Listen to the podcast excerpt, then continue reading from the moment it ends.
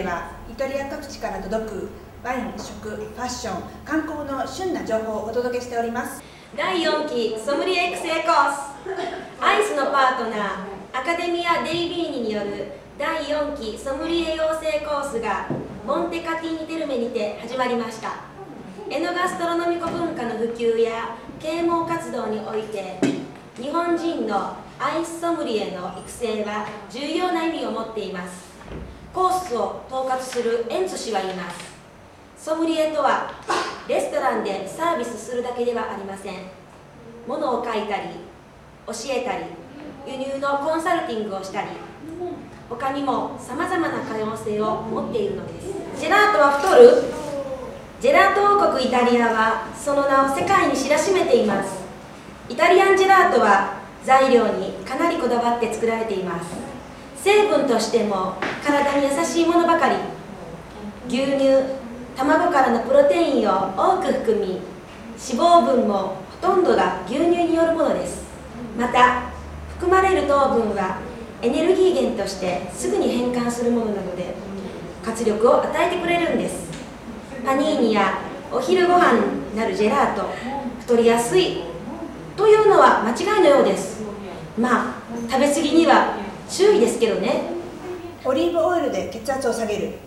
実験結果によるとエキストラバージンのオリーブオイルの摂取は高血圧予防に有益とのことです。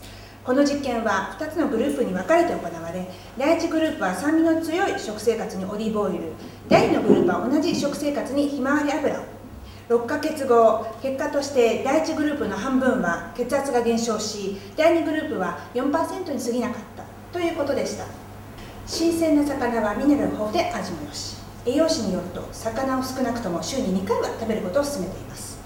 肉のような栄養価は私たちの体内の構造により消化されやすい。魚の油は植物の油に留意しており新鮮に大変良いとのことです。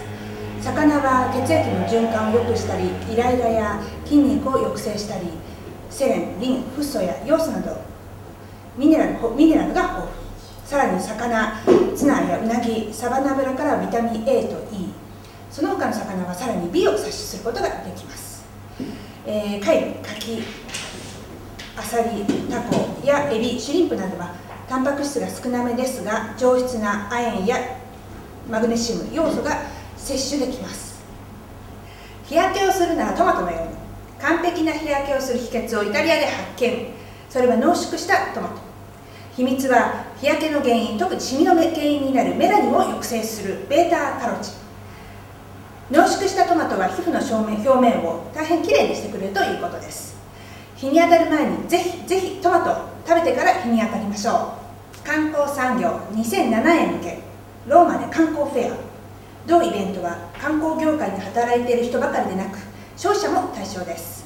このローマで行われる新しい観光フェアはいくつかのパビリオンに分かれていて今年の9月に開催を予定しております。4つのパビリオンで約1400人の入場を見込んでいます。中には不動産投資のセクションもありこの種の企業が出店を予定しています。なお商品販売はインターネットや専門家によるものだけだそうです。今日のニュースは以上です。では次回良いたりにて。チャオ